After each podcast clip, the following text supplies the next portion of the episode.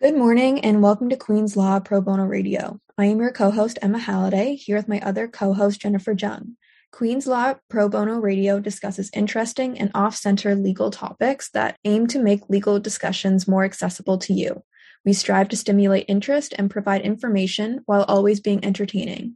This week's show will discuss guardianship law in Ontario with a comparative focus on the conservatorship of Britney Spears. Before we start the show, we would like to say that the views expressed on this show do not necessarily reflect the views of the producers, host, or the Queen's University Faculty of Law.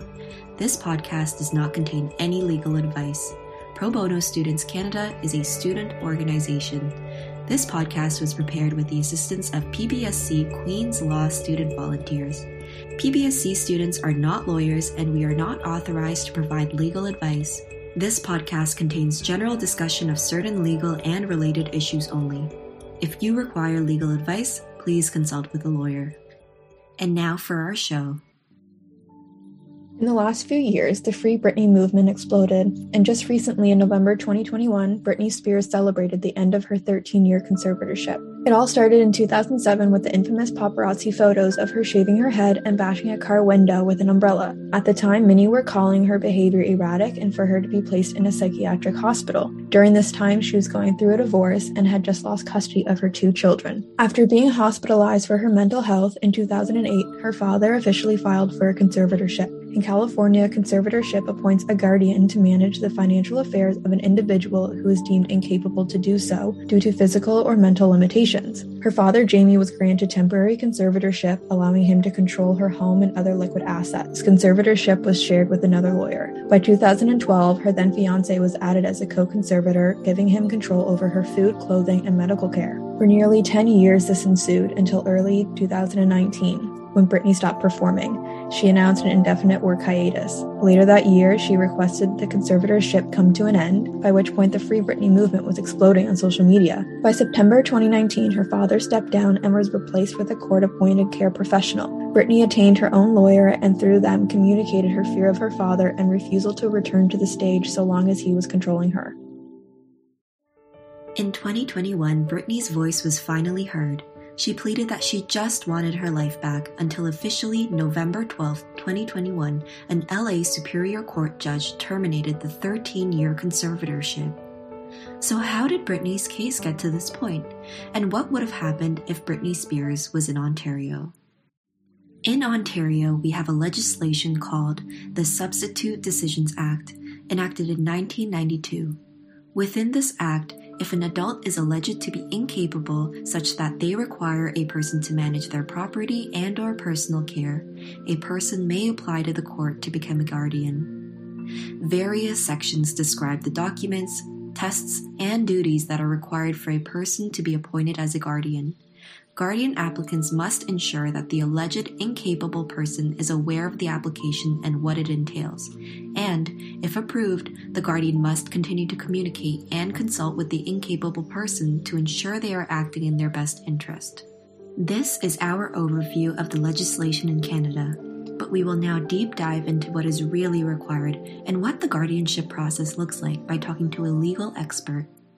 Joining us now is Professor David Friedman, David is an associate professor at Queen's Law. He obtained his LLB at Osgoode before obtaining his postgraduate degrees at Oxford and Cambridge. He has taught trust, wills and estates, estate litigation, civil procedure, and trial advocacy. He also maintains a practice with Wagner Sidlofsky LLP in Toronto, where he practices in estates, trust, and guardianship law. David's teaching focuses on foundational principles and skills so students can understand the content of law and its application in real situations. We are very excited to have Professor Friedman with us today to help understand guardianship law and how it could have applied if Britney Spears were in Ontario.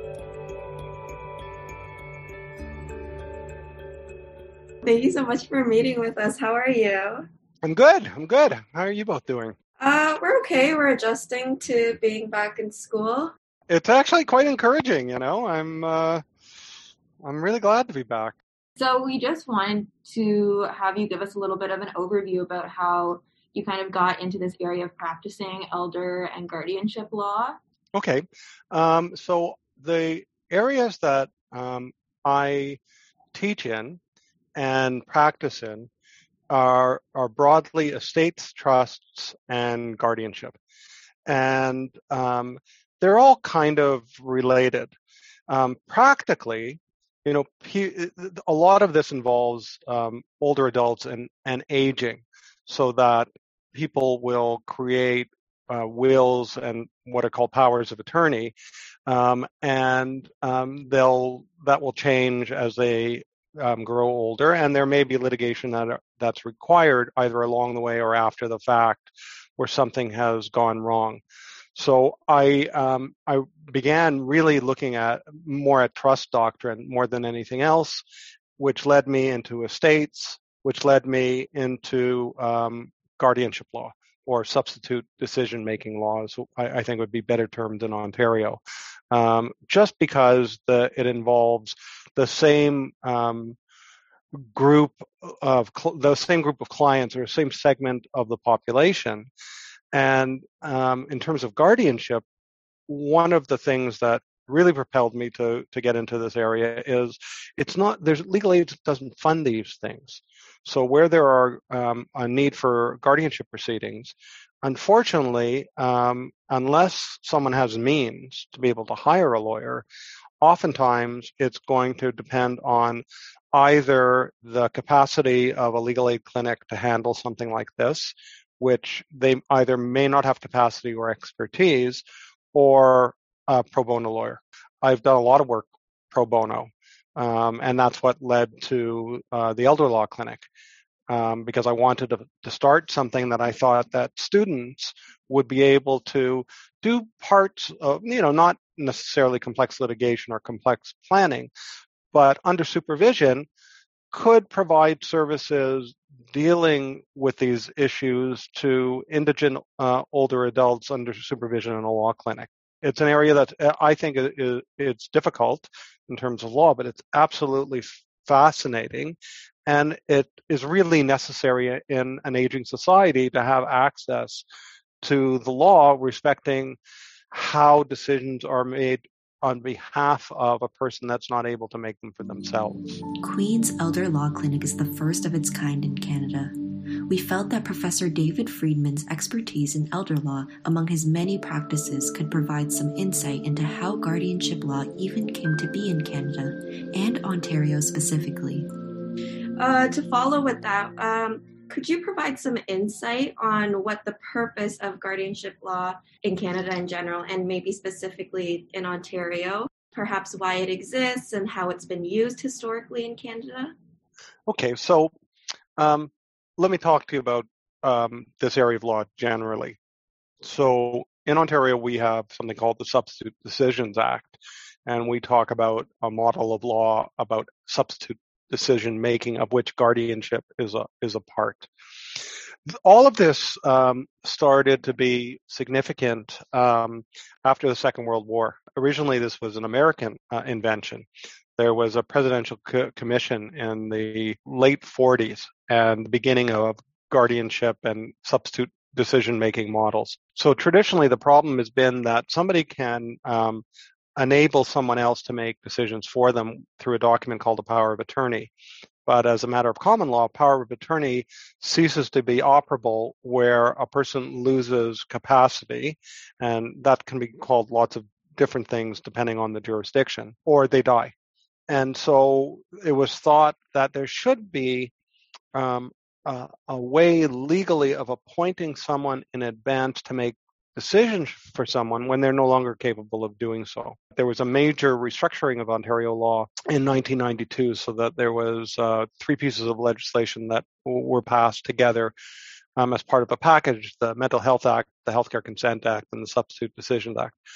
So in terms of Canada then, this is provincial jurisdiction, so that's the first thing to notice. It means that the laws are approximately the same across the country, but not exactly. So there's not exact harmonization. The terms that are used are a little bit different from one province to another, but they're all more or less they they share a model of law that, that I, I, think is pretty common. The only uh, province that sort of um, that hasn't modernized their law is Newfoundland and Labrador, and there isn't a, a general substitute decision making statute. There's been a l- lot of good decisions from the Court of Appeal of Newfoundland and Labrador over the last few years to remedy that as a matter of common law. So, um, whatever it's called, from one province to another, the the law is basically this: a person that's mentally capable of making their own decisions, provided that they're of age, should be allowed to make their own decisions. So that means um, once a person reaches, you know, whatever the age is in a province to be able to contract in their own name, they can deal with their property as they wish, and they can, you know, contract with others and be bound and all of that, and and that's fine. Um, as well as they can make their own healthcare decisions or uh, decisions as to where they're going to reside. What happens when a person loses the capacity to do that? That is, they lose the ability to understand the information that's relevant to a decision, and they lose the ability to foresee the consequences of a particular decision.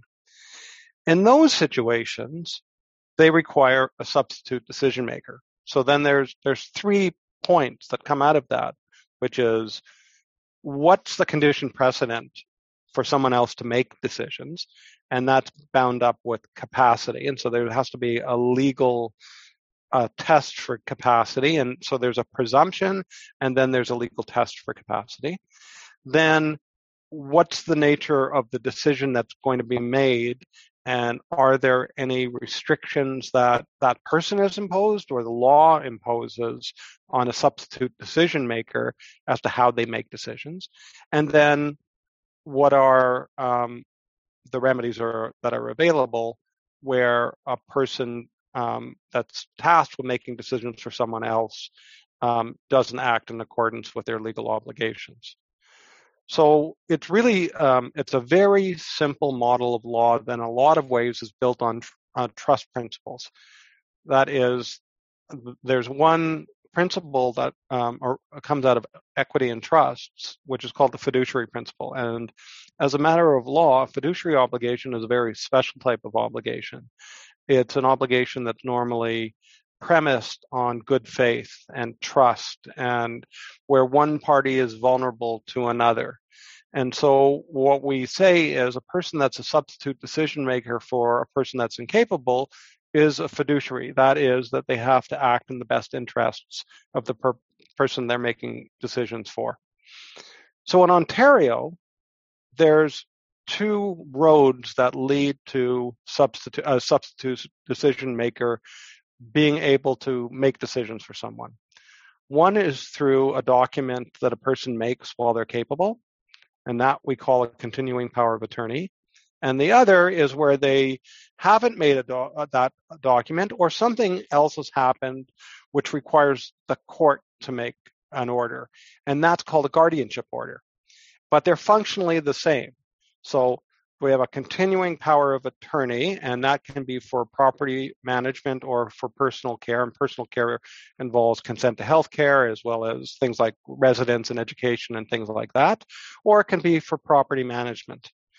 Um, and there's a distinction between the two of them. A, a, power of attorney for property management can have immediate effect, and it can be um, useful for all the things that we used to use powers of attorney for.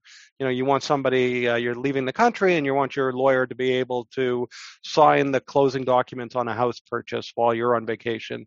And you give your lawyer a power of attorney, and the power of attorney, that lawyer can use that power of attorney to sign the closing documents in your name. And that's like a very traditional use of it.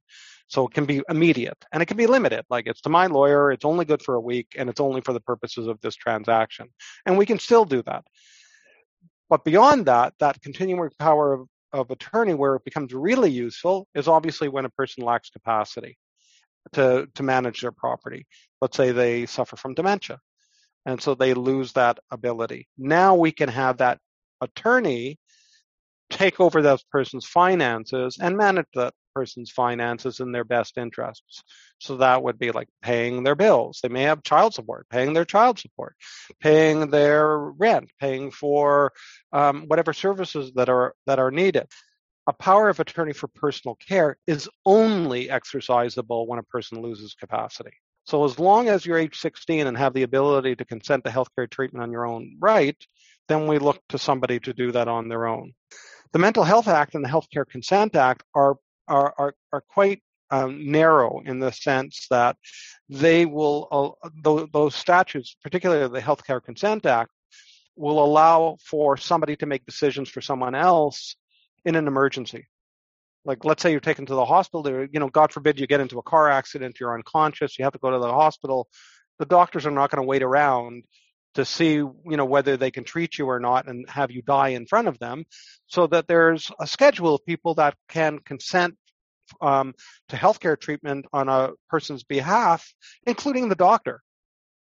Um, you know the spouse the children there's a, a schedule that's there and that's normally in extremis like we need a decision right now once that you no longer have that extreme position, that's when we would expect a substitute decision maker for personal care to make the decisions on, on behalf of that person.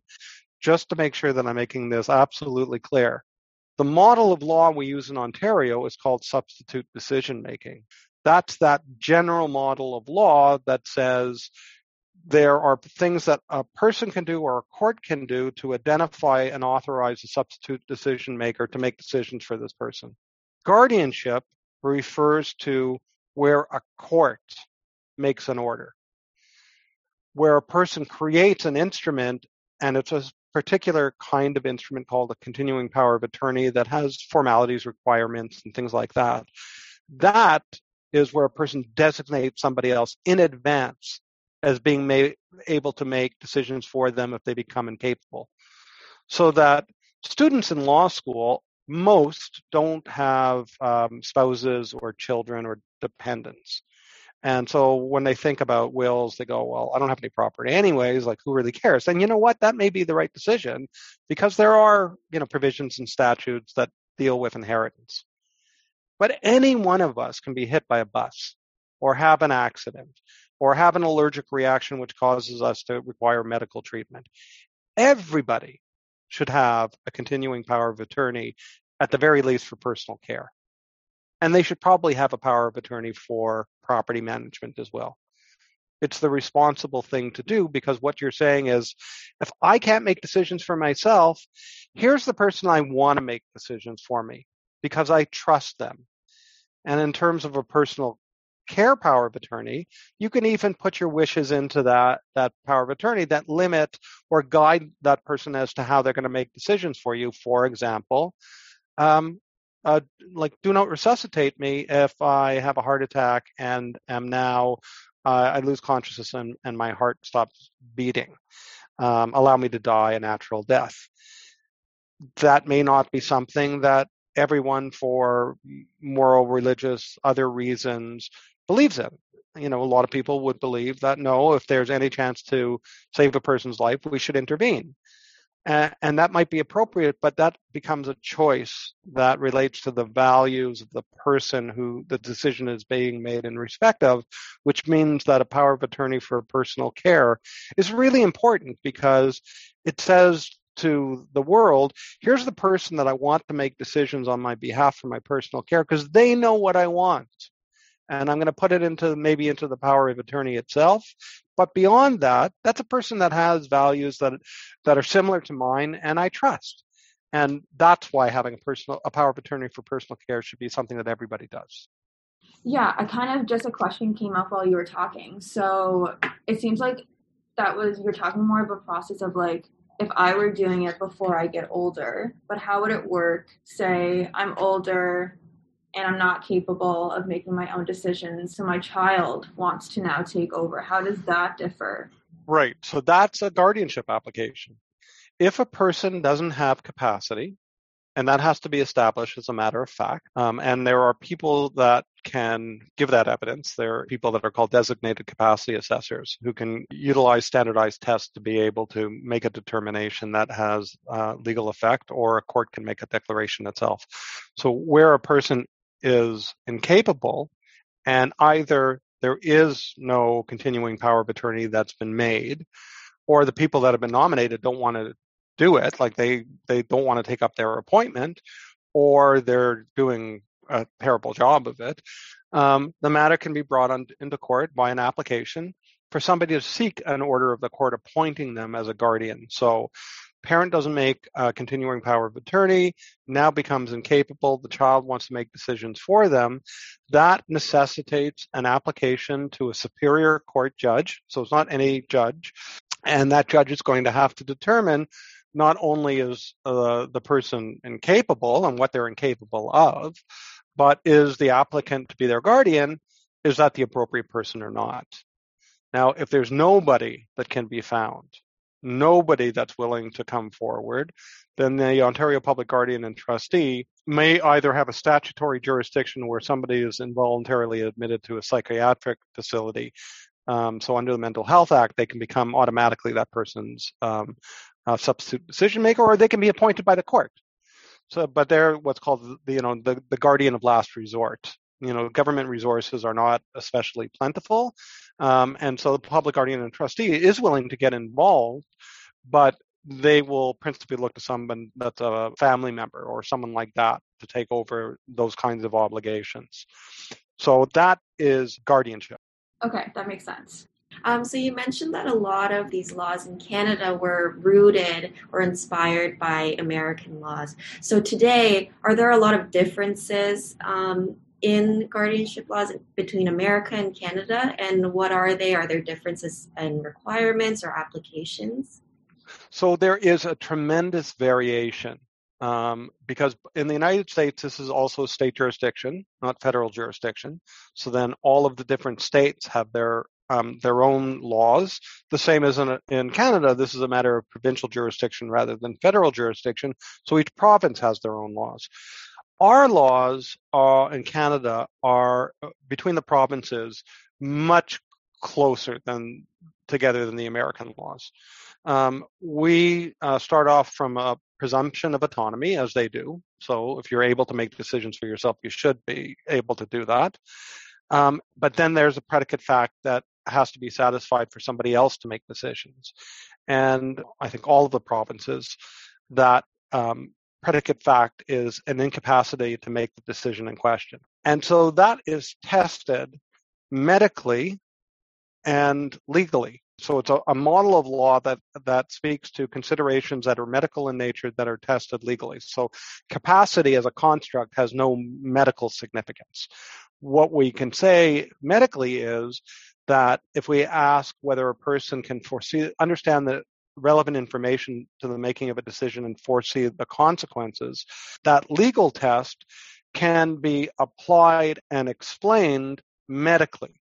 So if you say, well, we understand what the test is, um, is this person that has Alzheimer's disease, are they able to understand information that is relevant to a decision and, um, and foresee the consequences? And there are psychological and psych- psychiatric tools that we use to be able to evaluate that person uh, and say, as, as a matter of, of, medical fact, whether a particular condition or insult to the brain or something like that would affect those those two criteria.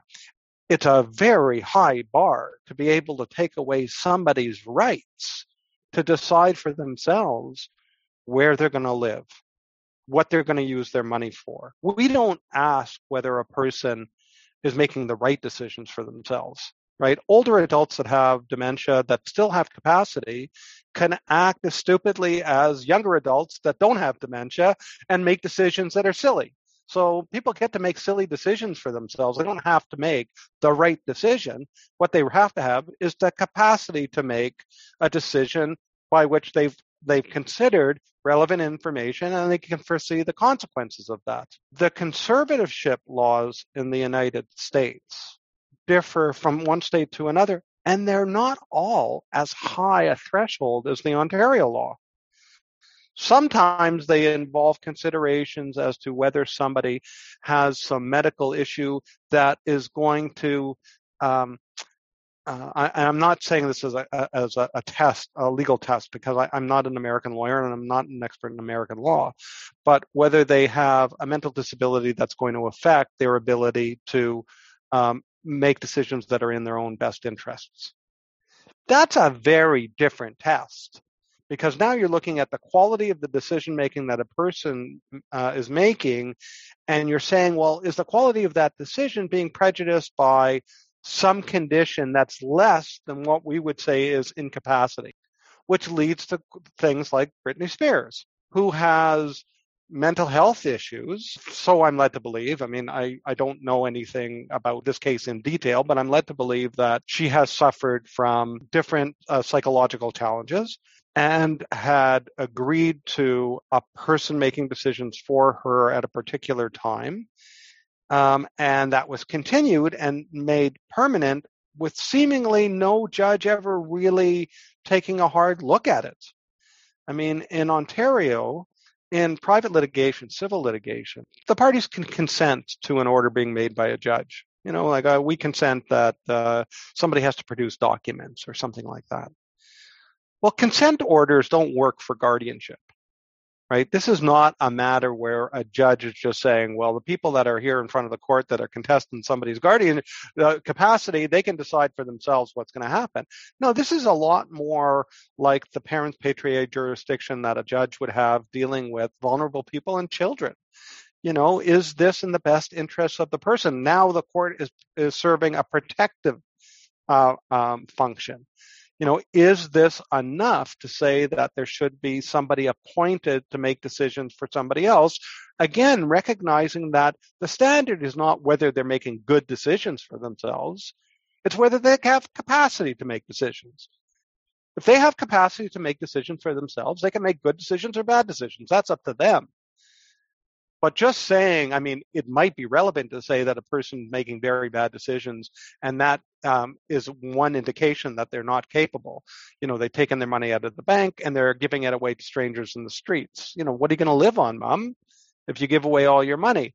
Maybe we should investigate this a little bit more, and we're going to find out that actually mom is delusional because of some you know, brain injury or something like that. And maybe it can be cured, maybe it can't be cured, but we can we can deal with it. I get the feeling that in the United States, those predicate facts that a court has to be convinced of in order to allow a substitute decision maker to operate either on a power of attorney or what we would say is a guardianship order is different than what we're used to. It's less than what we're used to.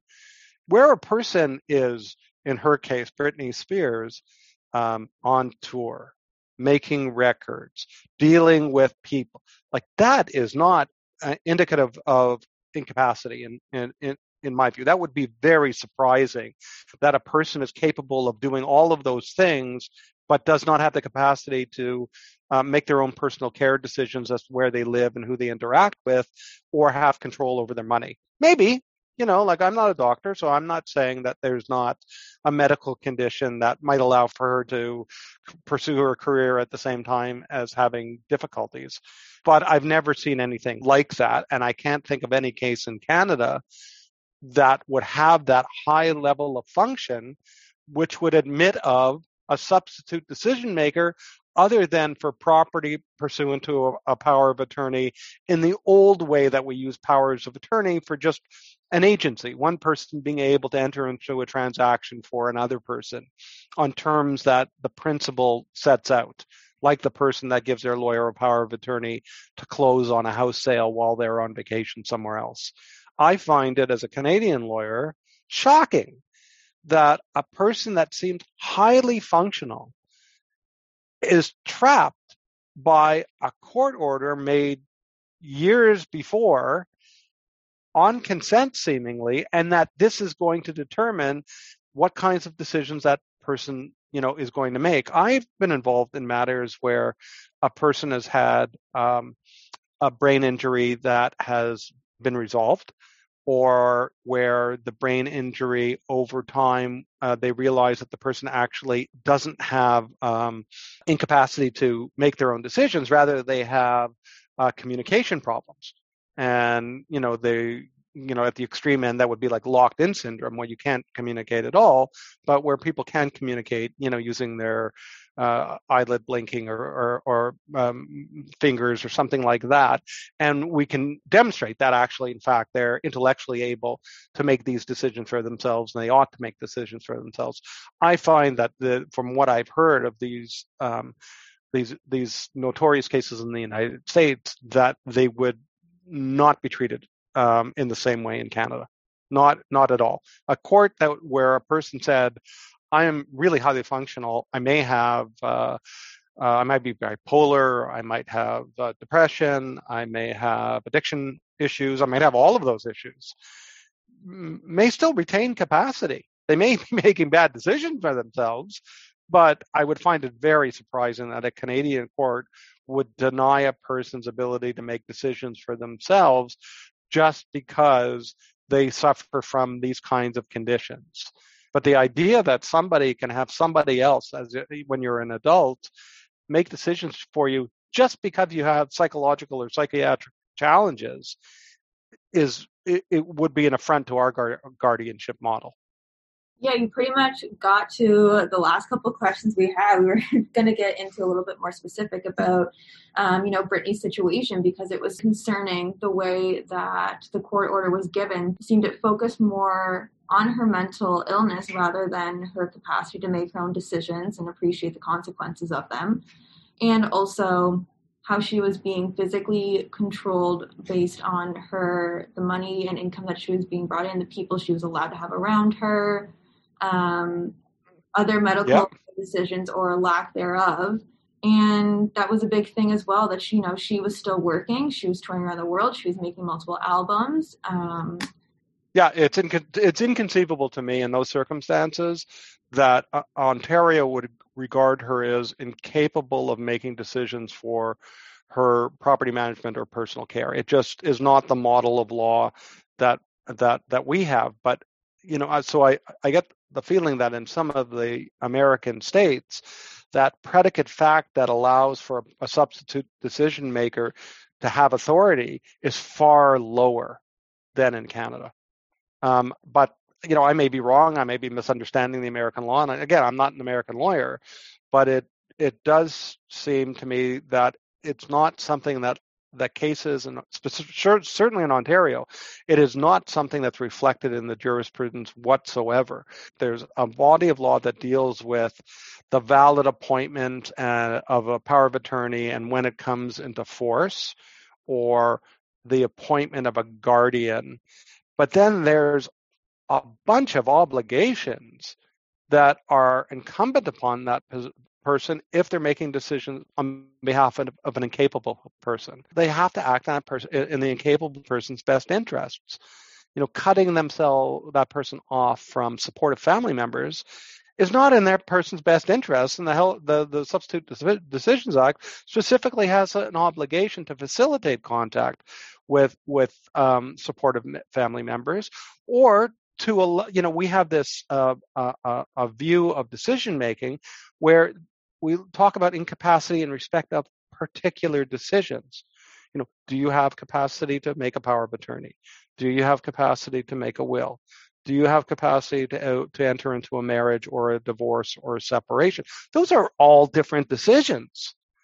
You can be incapable of managing your property, but perfectly capable of entering into a marriage, right? I mean, to deny older adults that have a cognitive impairment access to the ability to to marry seems to be completely out of order. And there's a very famous case in Ontario about just that. A man uh, married a younger woman that was his caregiver, which is also an issue in and of itself, is the regulation of caregivers and, and their own obligations. But the matter went to court when his um, family uh, challenged the the marriage because the um, consequence of a valid marriage at that time was that a will was automatically revoked, um, which would mean that when the man died, his children may not get as much of their inheritance as they expected. And the matter went before um, Mr. Justice Cullity, and Justice Cullity drew, drew a very firm distinction between the different capacities that a person has to have or or, or where the law would inter- interfere based on those capacities. And capacity to marry is not the same as capacity to understand what the legal consequences of marriage are. You know, young people that get married don't have to pass a test as to what the legal consequences of being married are. I mean, we don't have legal quizzes for that. Why is it that an older adult that understands what a marriage is and wants to have that re- the relationship they have with somebody else be a matrimonial one why are they denied that if they don't have capacity to make a will right one has got nothing to do with the other and that's essentially what the court said in that that situation and so like it's not a one size fits all you have to look at the particular context and uh, and the, the type of decision that has has to be made. And so that's you know that's also you know a, a principal feature of our law. You kind of covered like how it's so shocking and i think everyone was so shocked. I think at the beginning back in 2008 when a lot of incidents were happening people were almost on board with it because they saw the things she were she was doing as no way a sane person would be doing these things. But it's just like you said just because it's a bad decision doesn't mean that they shouldn't be allowed to make that bad decision. I mean yeah I, that's where the mental that's where the in ontario where the mental health act is, is distinguished from the substitute decisions act. If a person has to be involuntarily admitted to a psychiatric facility um, um, eh, there's a process first of all that that deals with whether they can be involuntarily admitted or not. And you know, there's that go can go to the consent and capacity board, and there there's an administrative tribunal that will take cognizance of that. But that doesn't mean it ha- it continues for all time. You know, a person might have um, a psychotic episode leading from untreated schizophrenia, but once they're treated, they're perfectly capable you know, they might be dangerous if they're not treated. So they might be under another piece of legislation, um, uh, a mandate that they take their medication or else they'll again be involuntarily admitted to care. But when they're they've taken their medication, why shouldn't they make decisions for themselves? It seems like in this case, at some point, this poor lady was undergoing a problem due to some psychological condition and for whatever reason, like all her rights were taken away from her, and it continued into the future. Um, you know, and here we would look, we would go and say, well, maybe the situation has changed, and she still isn't capable of making this or that decision. But everything else that she's capable of, why can't she make decisions for herself?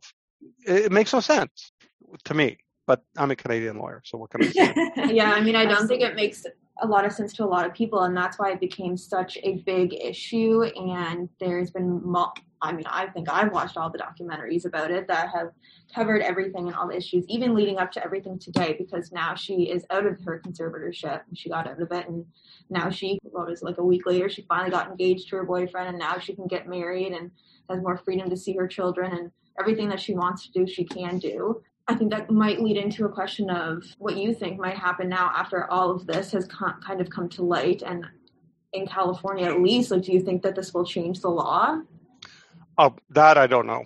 I can say that if a person in Ontario, let's say, I'm going to make it less extreme and say they were in um, a medically induced coma for a year and so it was necessary to make uh, uh, for a guardian to be appointed. Let's say they didn't have a power of attorney, so we had a guardian appointed for personal care and a guardian appointed for property management.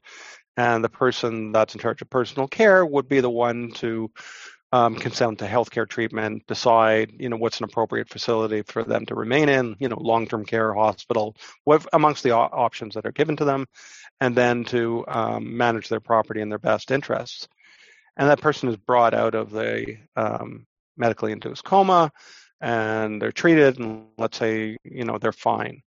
Well they now can um, require their attorney or their guardian to do what's called account to them for what actions they've taken. So you have to show like what transactions did you enter into on my behalf? And did you were were you meeting the standard of care that's expected, which is basically reasonableness, but were you acting in good faith as a fiduciary? And that that itself is a very very complicated legal uh, thing. But you know the bottom line is the same. You know, just because you have a power of, a, of attorney for somebody and they may be incapable or a guardianship order, it, it's not an ownership certificate where you get to do whatever you want and they're now reduced to your pet. You can't steal their money. You can't invest their money in your own business. So now I assume in the United States, probably the same thing is you get to say to the substitute decision makers, what have you been doing the last number of years with my money? What did you spend it on? What did you invest it in? Like, have you acted in good faith and have you acted reasonably? And if not, then you're going to have to suffer a remedy. You may have to compensate me, or you may have to give up profits that you've made when you shouldn't have made profits using, you know, my property. And, an attorney that acts badly or a guardian that acts badly in Ontario can suffer very, very, very robust remedies from a court. Um, you know, in, including having to make restitution, and that that's pretty severe. Thank you for that. And, and you mentioned a lot about how uh, Britney Spears' case might have gotten ha- out of hand specifically due to the differences in the predicate requirements in the US versus Canada. I was wondering, looking outside of um, maybe legal reasons, we were talking about how there was a lot of media coverage. I mean, I was only, I think, 10 or 12 at the time. Um, but Me too. do you think that perhaps the societal pressures and the media coverage had anything to do with uh, the fact that you know this conservatorship was able to happen for Britney Spears and that it went on for so long? I don't know. That that's not a question that that I can answer. I think it's fairly clear that the law of the American states differs as between the states and differs quite a lot from Canadian law.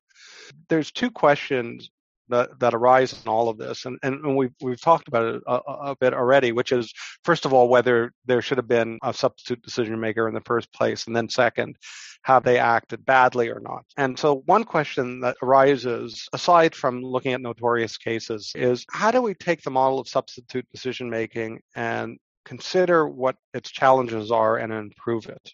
Now there's another balancing exercise that has to be gone through, and that's access to justice you know, do we want people to have to go to a lawyer or have to do things in order to access substitute decision making? Or is it enough if they just fill out a form and you can take a form off the internet, fill it out, sign it, and away you go? Um, and that's what we have now. We have, you know, literally you can take off forms from the internet, from the uh, Office of the Public Guardian and Trustee, download them, print them, fill them out, have them witnessed appropriately, and and and you have a valid continuing uh, power of attorney for property management or personal care. Uh, some jurisdictions have started to uh, experiment with registration uh, procedures where the power of attorney has to be registered with a government department. Maybe it's not like a civil system where an important legal do- document has to be made in front of a, a quasi judicial official um, who's often called a notary. But whether there has to be a registration of the power of attorney, which provides then an opportunity for some mandatory training, like you have to watch his video.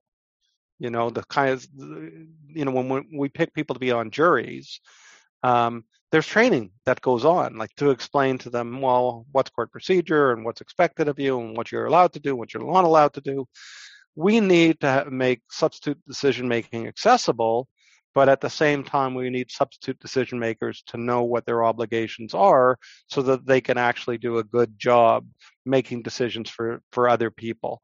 And that's where the Ontario statute and most statutes in Canada haven't taken that further step. And I think in part because one, it um, mandates resources from government and you know courts are not in a position to say that you know the ministry of the attorney general should have to do this as a matter of basic human rights law or something like that it's going to be up to the provincial legislature to be able to make those kinds of determinations and amending the legislation but there are bad uses of powers of attorney or guardianship orders. Like it can happen to younger people too, but it's actually a, more of a problem involving older adults.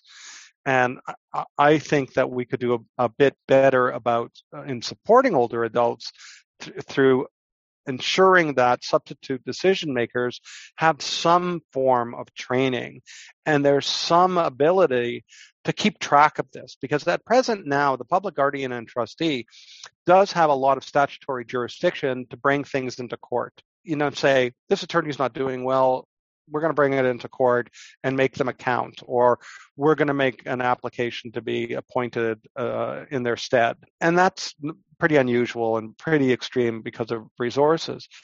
And a better way of approaching this might be to have some kinds of administrative procedures in terms of registration or perhaps even in terms of regulation because it's eh, a person that is incapable is highly vulnerable to abuse or exploitation.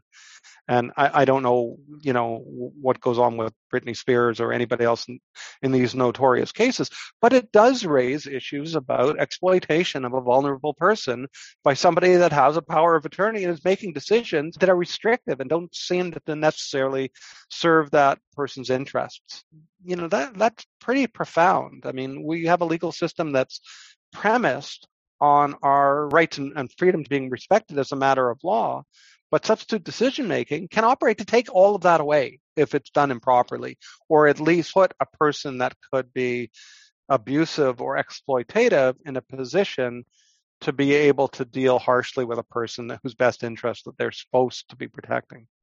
Our last question again was kind of what you think could be changed about the current legislation around powers of attorneys and guardianships, and you kind of got to that with making it accessible, but making sure that those people are maybe trained properly so they understand their obligations and the effect of what they're doing. And better resource the public act, the public officials that deal with this. So, you know, we do the Ontario uh, Public Guardian and Trustee um, is um, a, governmental actor that has all kinds of jurisdiction, you know, in the public interest in terms of supervision of charities and this, that, all kinds of things. And one of the things they also deal with is substitute decision making. Um, but they don't have the resources for this. Like, I mean, you know, this is unfortunately not um, an issue that uh, reaches prominence in the press and a public outcry necessitates that you know the budget that's allocated to the public guardian trustee is dramatically increased. Um, you know it's not that type of an issue but it, it should be. It should be because it's really really really important particularly for people of modest means where access to lawyers to begin with is difficult. And also it might be that that person's actually the principal caregiver for the vulnerable party. And so if you take them away completely, you're also taking the support network away from that incapable person. And so you've got to wonder, could we avoid some of these problems by educating the people that are making the, the, the powers of attorney as to what goes on here, like what this really is all about? There are always going to be fraudsters and criminals and people that act willfully badly. But quite frankly, those that's a really small minority. A lot of the problems are where people just don't understand what they're allowed to do and what they're not allowed to do and what their responsibilities are. But if you educated them, they would do a better job because ultimately they do they do want to do their best, but they might misapprehend what it is that they're supposed to do, especially when it comes to things like this person's not acting is not making decisions for themselves that are in their best interests. Well, lots of people don't make decisions for themselves that are in their best interest. And anybody that's had a hangover will attest to that fact. You know, so there, it, you know, this model has to be pragmatic and accessible and has to be principled. And that is a continuing evol- evolution. Thank you so much. Um, I think that's all from us. Thank you so much. Perfect. Thank you very much for this opportunity, ladies. Have a very nice day and uh, best of luck uh, getting all the rest of the stuff together. Before we end the show, we would like to say that the views expressed on the show do not necessarily reflect the views of the producers, host, or the Queen's University Faculty of Law. This podcast does not contain any legal advice. Pro Bono Students Canada is a student organization this podcast was prepared with the assistance of PBSC Queen's Law student volunteers. PBSC students are not lawyers and they are not authorized to provide legal advice. The podcast contains general discussion of certain legal and related issues only. If you require legal advice, please consult with a lawyer.